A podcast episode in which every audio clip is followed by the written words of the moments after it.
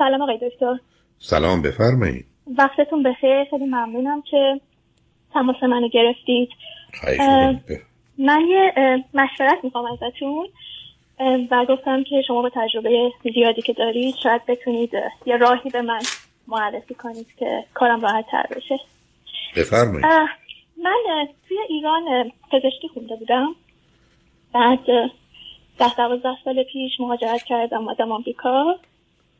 رفتم یه PhD مرتبط با روان پزشکی یا نورولوژی گرفتم. یه مدت هم کار research می‌کردم. بعد تصمیم گرفتم که برگردم به کار بالینی و برم برای residency. نشستم امتحانا رو خوندم و نمره خیلی بالایی هم گرفتم. می‌خوام سپتامبر apply کنم برای residency.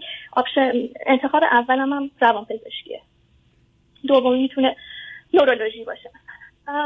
منتها حالا بعد من می‌تونم ممنون بشم یه ذره بلندتر صحبت کنید خب این دوتا انتخاب به حال به نظر من بهترینه با توجه به سابقه ای که اشاره کردید و دکترا یا PhD که دارید. و احتمالا نمی‌دونم شرایط matching الان به چه صورته ولی خب شما یه برجستگی در مقام مقایسه با بقیه تو این زمینه دارید. بله بله دقیقا همینطوره. متاسفانه من زمانی که تصمیم گرفتم حالا شروع کنم برای رزیدنسی بخونم مصادف شد یعنی کرونا اومد و خیلی چیزا به هم ریخت. خب امتحان عملیش کنسل شد و یه امتحان جایگزین آوردن و اون امتحان جایگزین ما رو یکم در دیسادوانتج قرار میده نسبت به آدمایی که از سالهای پیش پیش مچ نشدن و می‌خوان الان اپلای کنن چون میگن خب اونا این امتحان رو دادن و چیزهای دیگه. منتها CV م خیلی خوبه به خاطر اینکه من خیلی برای امتحانم خیلی زحمت کشیدم نمره فوق العاده بالایی آوردم PhD هم دارم.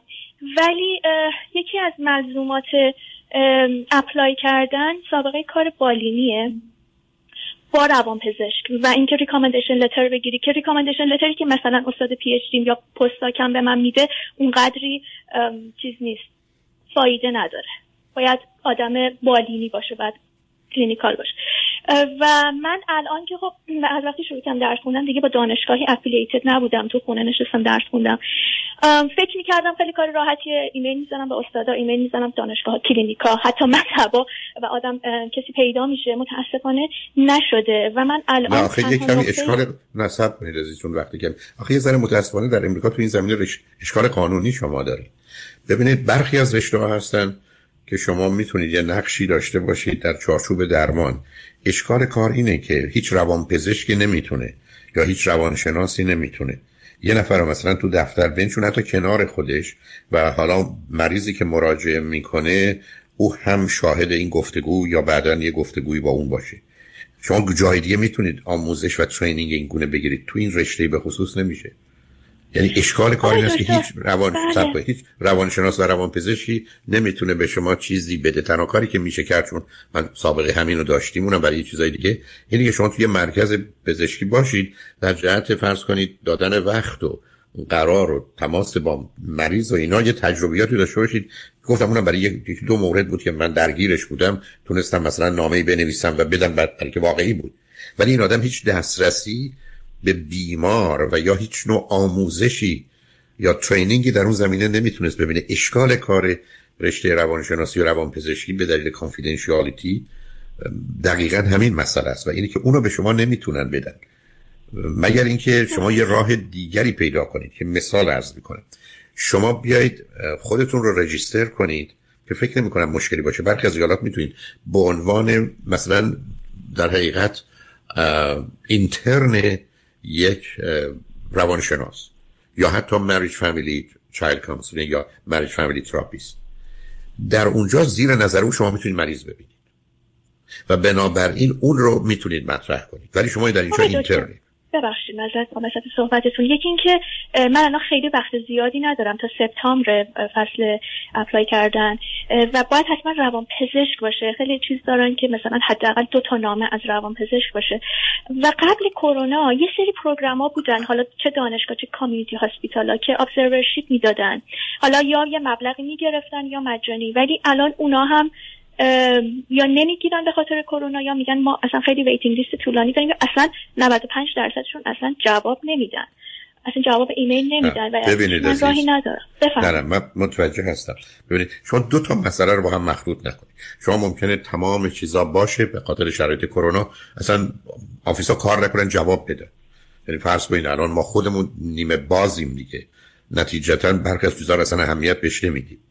من بحثم بحث قانونیه. پان مطلبی که شما میگید درسته ولی فرقی نمی‌کنه. ببینید عزیز فرض کنید بر اساس اویدنس کد ایالت کالیفرنیا چهار گروه هستن که psychotherapist ن. روان پزشک روانشناس مشاور خانواده یا روانشناس خانواده است و social worker این چهار گروه evidence code ایالت کالیفرنیا میگه you're psychotherapist حالا شما اگر intern ه نه روان پزشک intern یعنی نه توی شما intern هر کدام از اینا باشید می‌تونید برید با روان پزشک کار بکنید. از من به شما اینه که روان پزشک می‌تونه intern ی رو بگیره که مال clinical psychology یا marriage family therapy یا حتی social worker ه. بسیاری از ایالات این کار می‌تونن بکنن. بنابراین چیزی هم که برای شما می نویسن تجربه در حقیقت دیدن بیماره. ولی زیر شما مثلا چه بودید شما فرض کنید assistant یه licensed clinical psychologist بودید یا intern ه یا licensed marriage family therapist بودید. بر مبنای اون شما می‌تونید سابقه اینو داشته باشید. این تنها راهتونه. اگر غیر از این باشه شما اونم گفتم ایالت های مختلف هستن. از جمله فکر کنم ایالت کالیفرنیا. شما می‌تونید این کار بکنید برای که یه روان پزشک می‌تونه intern ای داشته باشه که در برای license clinical psychology یا برای marriage family therapy کار می‌کنه. روزی که یه همچین کسی رو بتونه داشته باشه بعدا می‌تونه بگه که 500 ساعت هزار ساعت شما این ارتباط رو داشتید. با اونا اضافه می‌کنه ولی ببینید عزیز اینکه شما بتونید به نوعی ثبت نام کنید تو این مؤسسات یه مسئله است. ولی شما رو تو مصاحبه به خاطر اون پی اچ تون گفتم یه امتیاز برجسته است که قابل مقایسه با اینکه کسی 500 ساعت هم کار تجربی کرده ندهد داشت. و این انتخاب هم طور که می‌دونید در حقیقت دانشگاهیه و برای بیمارستانه. اینه که خیلی مسئله می‌تونه اگر بسته اینکه کدام ایالت هستید و قوانین چگونه عمل می‌کنه راهی رو برای شما باز کنه. ولی من یه پرسش دیگری دارم. شما الان چند سالتون عزیز؟ من سی هفت سالمه. خب هیچ خنده نداشت برای که اگر شما سر شما سر سر 37 میخندید من سر من سر 76 و به زودی چند ماه دیگه 77 جوری باید بخندم. نه اونو من سر یکم چون فکر می‌کنم اپلیکنت جوونی نیستم بخاطر نه اونو متوجهم نه اونو متوجهم. آخه افان ببینید از برخی از رشته ها برخی من خودم در جهت پزشکی عرض می‌کنم. من اگر این مشکل پزشکی داشته باشم یه جا میرم سراغ جوانترین که از نظر دانشکده اومده بیرون یه جا میرم سراغ کسی که 30 سال سابقه و 40 سال سابقه داره. چون رشته ها با هم متفاوتن. نه علتی ازتون پرسیدم این است که این آدما متوجه هستن. ولی من دلیل دیگه ای داشت. من فکر می‌کنم ممکنه علاقه شما این باشه. ممکنه دلتون بخواد که من نمی‌دونم چرا دلتون می‌خواد. چرا اصلا شما تو همون کار neuroscience نرید و چرا از اون PhD مبنای کارتون رو نگذارید با توجه به زمینه پزشکی که دارید و آگاهی هایی که دارید که اون خودش خیلی کمک می‌کنه. چون شما در حقیقت یه نوع آموزش مضاعف دارید. شما پزشک باشید PhD یه عامل اضافه شماست. PhD رو کار بخواید بکنید پزشکیتونه. چرا تو علت پرسیدن سنتون چرا می‌خواید دو مرتبه برید دنبال تخصص این کار؟ تازه یه چیزم بهتون بگم. شما می‌تونید از اون طریق برید ولی از مسیر داشتن بیمار تحت عنوان آنچه که به عنوان neuroscience و مواردی از این قبیل هست بعدا دو سال سه سال دیگه خواستید فرض کنید روان پزشکیتون رو بگیرید. یعنی من خیلی دوست داشتم که توی research بمونم. ببخشید. من خیلی دوست داشتم بمونم توی همون نوروساینس رفتم خیلی زودتر از این شاید می‌تونستم برم رزیدنسی. ولی از نزدیک اونجوری که از دور به نظر می رسید نبود و خیلی مشکلات دیگه بود. بسید که جاب مارکت خوبی نداره مگر اینکه در زمان درست در جای درست باشی. وگرنه باید همیشه توی یه لبی برای کسی کار بکنی با حقوق. با کار بسیار زیاد ساعت کاری بسیار زیاد. اصلا 9 to 5 نیست. همیشه باید ایمیلت باز باشه. همیشه deadline داری و با حقوق کاملا کم.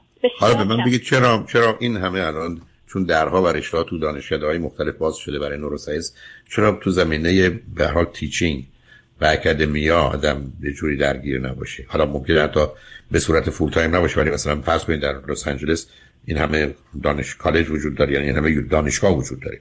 حتی سیستم فرض کنید که استیت و اینا یک کسی با یه همچین کوالیفیکیشن هایی رو مطمئنم دیپارتمانشون قبول می‌کنه.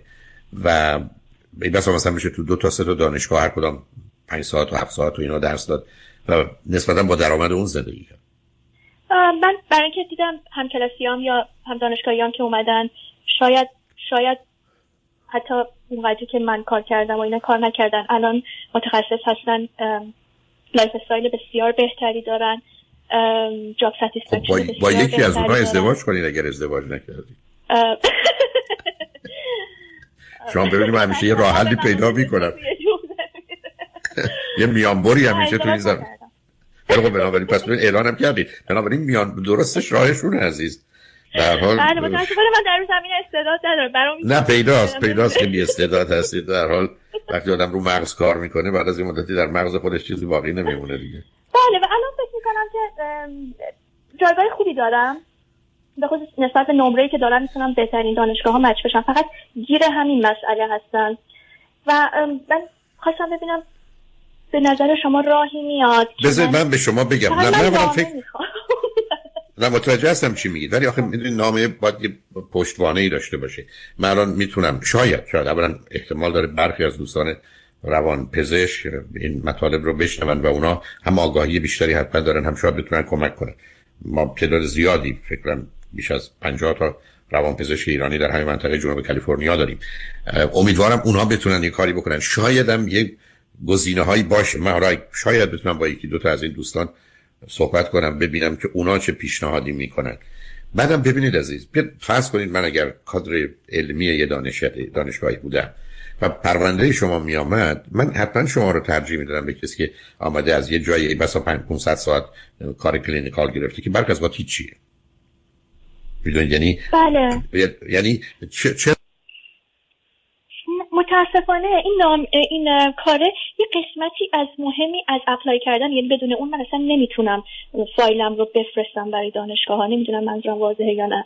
مثل اینکه یه قطعه میس شده اصلا قبول نمی‌کنن. الو؟ الو؟ الو؟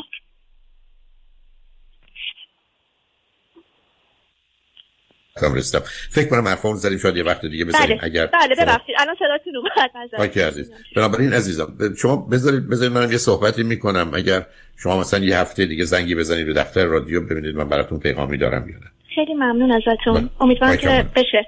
خیلی ممنون. برای خوشحال شدم عزیز.